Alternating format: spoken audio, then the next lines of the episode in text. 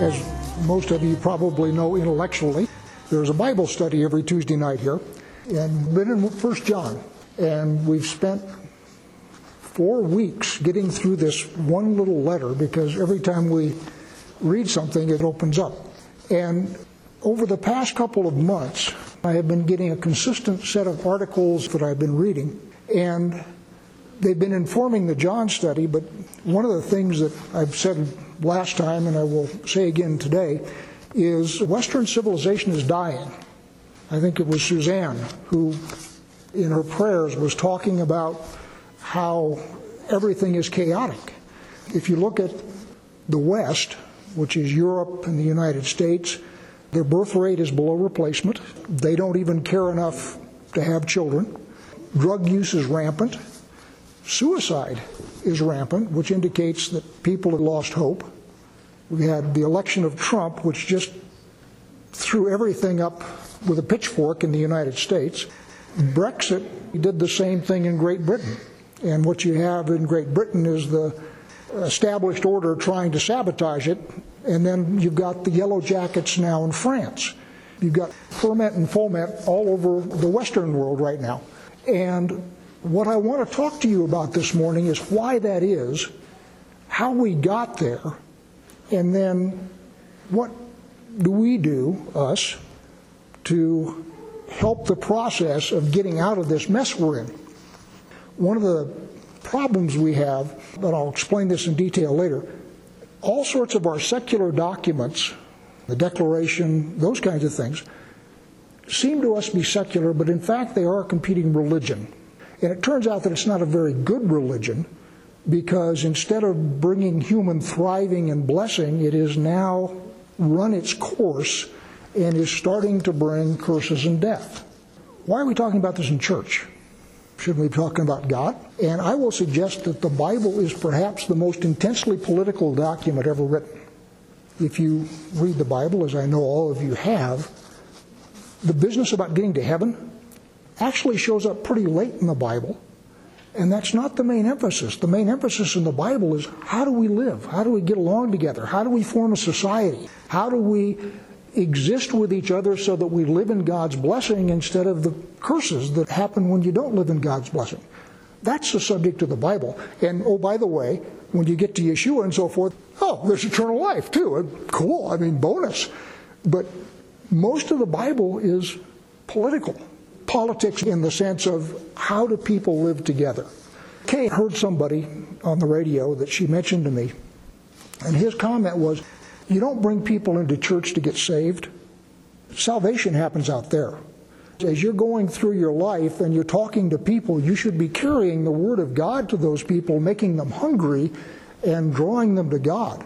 The church, the way I would describe it, is it's like a frontier fort.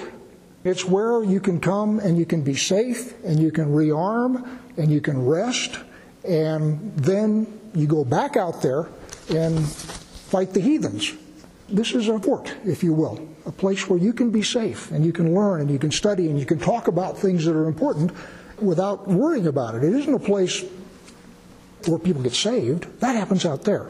You know, as you go out there and work among people. So the root of the problem is human intellect has changed over the last 3,000 years. Used to be that there was a balance between what was the rational mind and the contemplative mind that was connected to God. We talked on Tuesday night.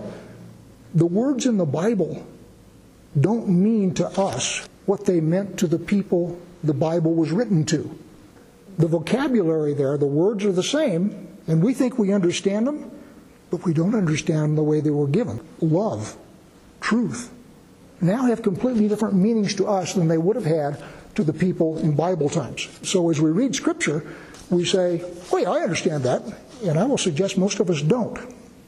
What's happened is, over these centuries, the rational part of the human mind has triumphed. And what it's done is it's crowded out contemplation and revelation. And the reason for that is because the rational mind is really, really good at producing stuff.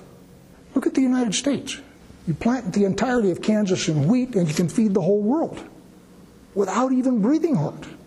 So what's happened is rationalism and science have become a substitute for blessing. Because blessing requires a relationship with God. It says so in the Torah, right? If you have a relationship with me and you do what I tell you, I will bless your socks off. Well, rationality enables us to get those blessings without the bother of having a relationship to this God who tells us what to do. Over the centuries, the success of the rational mind have crowded out our connection with God. We think we understand the words, but lots of us don't anymore. And by the way, as part of this intellectual development, I'm using the word loosely, what happened is people tried to make human thought rational. They tried to apply the rules of mathematics to human thought. The height of that was a guy named John Locke, who was a British philosopher in the 17th century. And the deal there was how do we make human beings rational? How do we make human thought reproducible by machine? How do we take thought and make it mathematically provable so that there's no more error? Because humans are notoriously error prone, right? We are. And so, since the rational mind was ascendant, how do we get rid of all the errors and the fluff that is in humanity and get everybody to be rational? And Leibniz uh, invented calculus, among other things. What he was trying to do was get a language that was rational. Now, John Locke codified a bunch of this stuff, and he was extremely influential on the French Revolution, and he was also extremely influential on Thomas Jefferson. He was not influential on George Washington, John Adams. He was not influential on Hamilton. And it's interesting because those ideas show up in our Declaration of Independence. They do not show up in our Constitution because the Articles of Confederation, based on the Declaration, were a total failure. And so what they did is they shipped Jefferson off to France to do whatever he does in France, and they sat down and wrote a constitution without him. So the Constitution goes back farther to English common law and the Bible, whereas the Declaration was written by Jefferson, as I say, who drank the Kool Aid. So let's talk about these things. First, this idea of tabula rasa, and what that is is Latin, and what it means that every child as he is born is a blank slate. And everything a person becomes is a function of the education and the environment that you put him in. Hence, our society's heavy emphasis on grade school education, indoctrination, because the idea here is if we can get these little kids immediately and we can start working with them, we can turn them into rational human beings. By the way, none of the things up here is true. Everything on that slide is false. And I'm going to explain why. So the first one is the availability and sufficiency of reason, which is to say, reason is the dominant human faculty, it is available to anybody. And if somebody disagrees with you, it's just because they're not reasoning properly. And if you can change the way they reason, you can make them do what you want to do. That's not true. The Bible says it is not true. Proverbs. There is a way that seems right to a man, but its end is the way of death. That shows up, by the way, twice in Proverbs identically proverbs 14:12 and proverbs 16:25 it was so important that it got written in there twice. Romans for although they knew god they did not honor god or give thanks to him but they became futile in their thinking and their foolish hearts were darkened. Claiming to be wise they became fools the Bible regards reason as being a really good tool for solving local problems. It's a really lousy tool for solving global problems. So the idea that reason itself is sufficient on how to organize society is not true. Not true historically, not true logically. But it really appeals to bright people. It is really attractive. And we have all of these policy wonks in the Western world who have their theories of If we could organize everything this way, it would be perfect. That's a very attractive concept. Goes clear back to the garden. If you eat of this tree, you will be like gods, knowing good from evil. We really are attracted to that, but it's not true. The next one is the free and equal individual. We regard these truths to be self evident. All men are created equal. Again, that isn't true. Remember, I told you Jefferson drank the Kool Aid. Now, what I have taught in the past, because it's what I believed, and I now no longer believe it, is it is anti aristocracy. Remember, I've said before, one of Jefferson's phrases was, It is not true that some men were born with saddles and other men were born with boots and spurs to ride them. I had always taken this as being anti aristocratic before I recognized that its origins go back farther than that. And that isn't true. In fact, as we are born, we are born into families, tribes, societies, and so forth, and those societies influence who we are and place obligations on. My favorite example is every girl wants to be a princess, right? Princess is a good deal. Of course, the problem with being a princess is your brother may decide to marry you off to the king of Poland in order to purchase peace in Silesia. That goes with the territory if you're a princess. In other words, there are obligations placed on you by being a princess that you don't choose. So the idea that everybody is just free to do whatever the heck they want is, again, not true. It isn't biblical.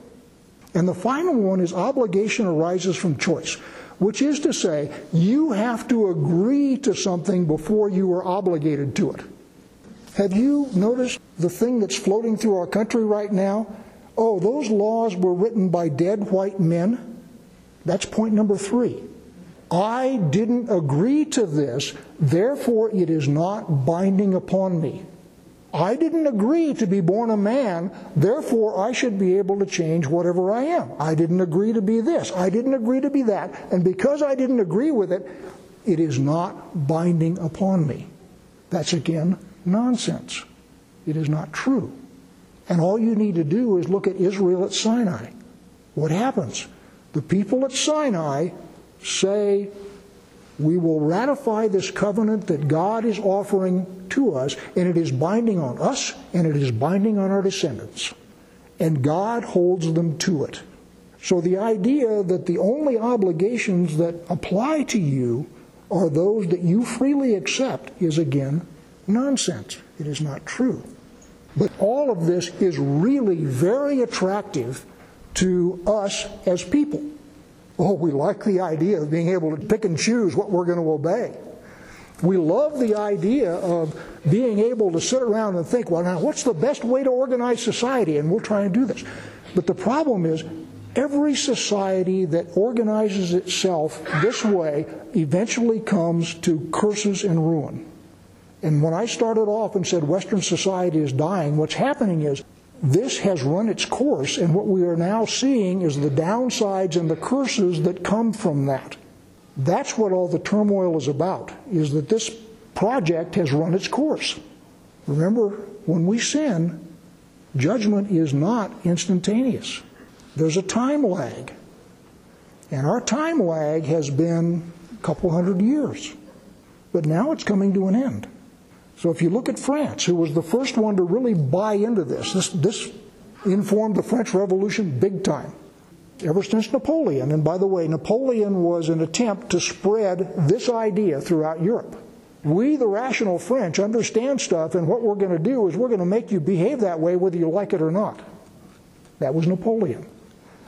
He finally got torn down and destroyed. France got torn down and destroyed. Look at Venezuela right now. Venezuela bought into this. Used to be one of the richest countries in South America, major oil exporter.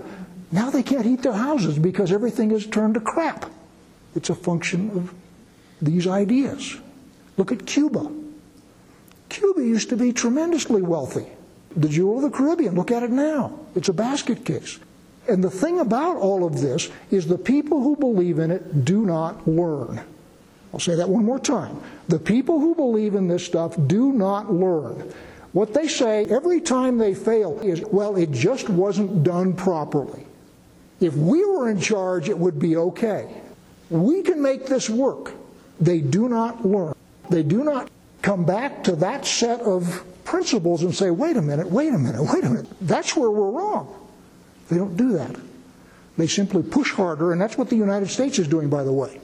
We are trying to export democracy, quote unquote, all over the world, and we will bomb you into submission until you decide to do it. That's what we're doing. It didn't work for Napoleon. It's not going to work for us. But that is typical of late stage humanism. And that's where we are, is late stage humanism in the United States. And it doesn't work. By the way, it's interesting.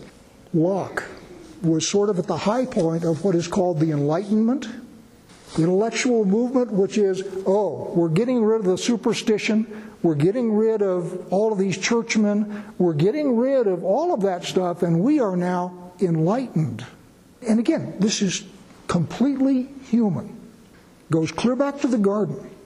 It is not the case that we are somehow an inferior group of people compared to people somewhere else. We're not. We have simply bought the Kool Aid. Sounds really good. All men are created equal. Oh boy, that sounds really good. Nice and egalitarian. Everything's cool. And by the way, that's why the elites don't mind immigration. Because in their mind, all we need to do is take these immigrants and adjust their reasoning process, and they'll be just like us. And what I'm saying is, every proposition on that slide is a lie. And it's really hard for us in the United States to hear because I have grown up my entire life saying, we hold these truths to be self evident. Well, no, they're not self evident. They're not self evident at all. It is an attempt to make politics rational.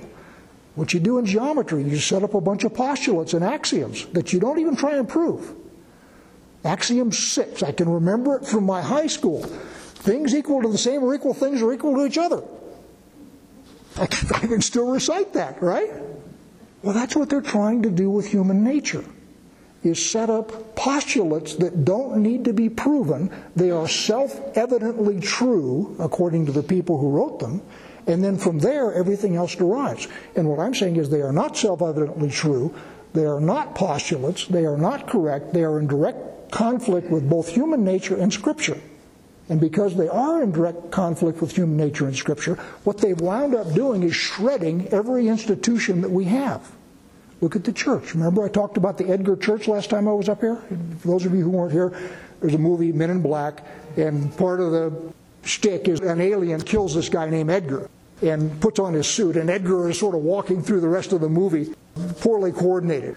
But what's happened is the church has become the Edgar church. It has been hollowed out by these ideas because every time one of these ideas conflicts with the Word of God, the Word of the God gets suppressed. And that's what the church has done. That's why the church is no longer a bulwark. You know, the Episcopalians, the Presbyterians, the Baptists, all of these mainline churches that used to be the fortress in the frontier where you could go and retool and learn and get some respite so you could go back out, they're no longer safe for us because they have not gone back and examined these precepts. I was one of them. We hold these truths to be self evident. Oh, cool, I believe that. And what's happened is, as human nature resists logic, which it does, the church has gotten rid of these truths. Our schools have been shredded, our churches have been shredded, all of the institutions that we have set up to protect ourselves in this world have been destroyed by these ideas. That's why I'm saying it is a competing religion. It is not something in addition to religion. It's a competition. Now, as I said earlier, things like truth doesn't mean what it meant in biblical times. What truth now means is it follows from reason. That's what truth means now. I will set up a series of postulates here, and I will reason from those postulates, and anything I get by a traceable logic train is true. That's what truth means today. It's not what it meant in biblical times. Not at all. It meant something entirely different. But what do we do from here? Read an article by a guy by the name of Yoram Hazony. You may recognize his name because I use his book whenever I teach Esther. He's written an excellent book on the book of Esther called The Dawn. So I've known about him for a long time. He's a Jew, lives in Jerusalem, nine children. I don't know what flavor of Jew he is, but he is heading in the right direction. And what he says is that our way out of this is go back to English common law and look at how the English did it before the Enlightenment, because we are descended from the English. And in fact, the revolution was designed not to be a French revolution, it was designed to get Americans their rights as Englishmen.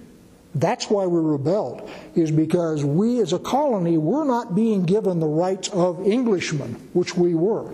And the Constitution goes back to English common law and the Bible. As I say, they got Jefferson out of the way so he couldn't screw it up. And the Constitution we have, in fact, comes out of English common law and Scripture based on Torah. So the first thing that the English did is what's called historical empiricism. See what works.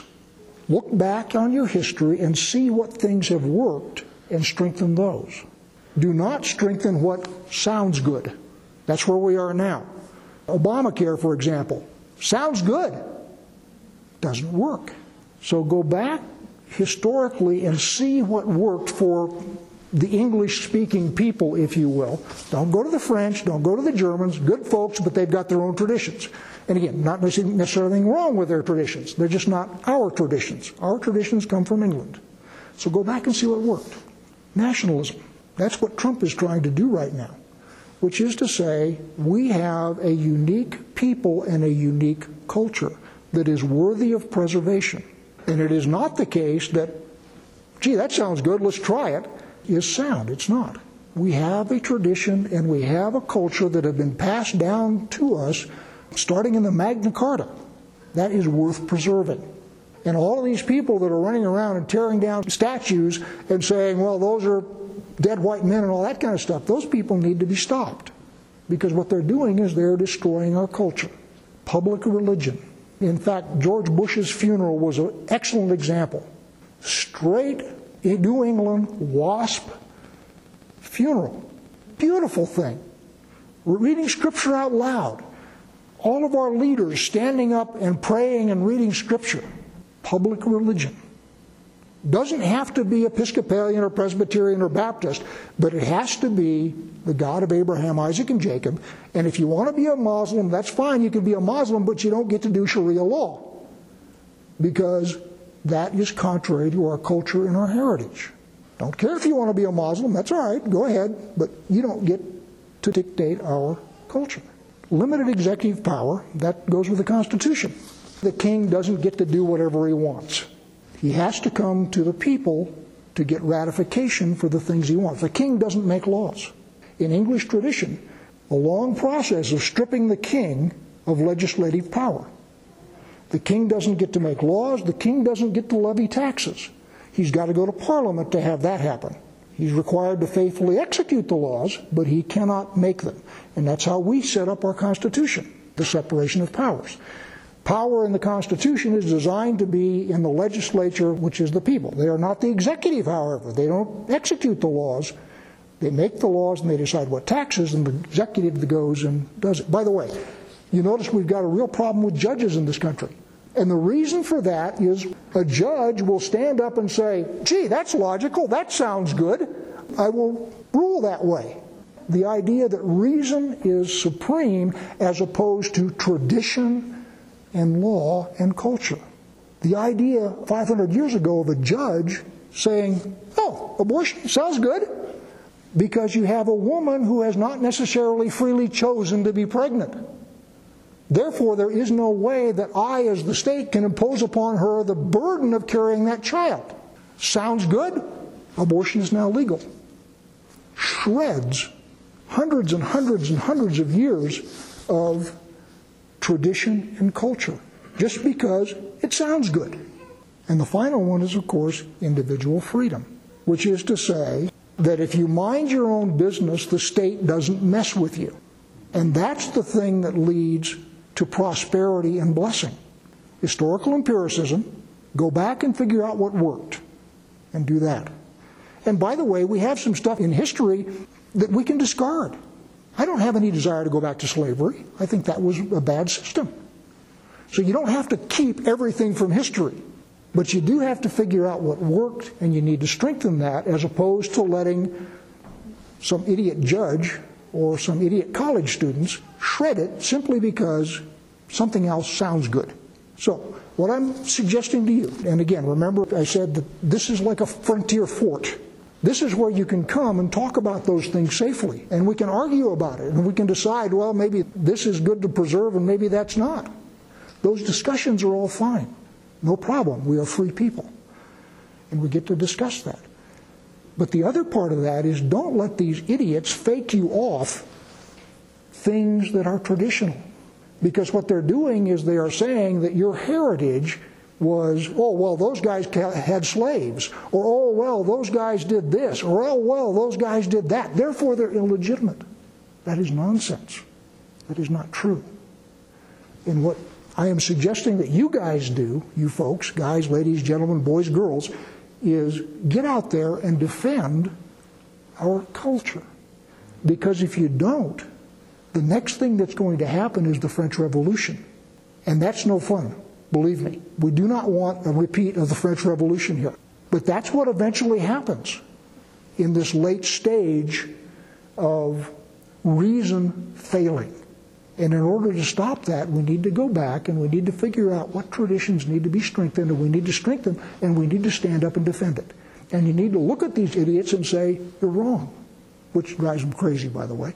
They believe in their own reason, their own hubris. And that's what we're dealing with here is intellectual hubris. The point is, we have a society that we inherited it is our job to preserve it and pass it on to our children. And if you don't fight for it, your children will not have it.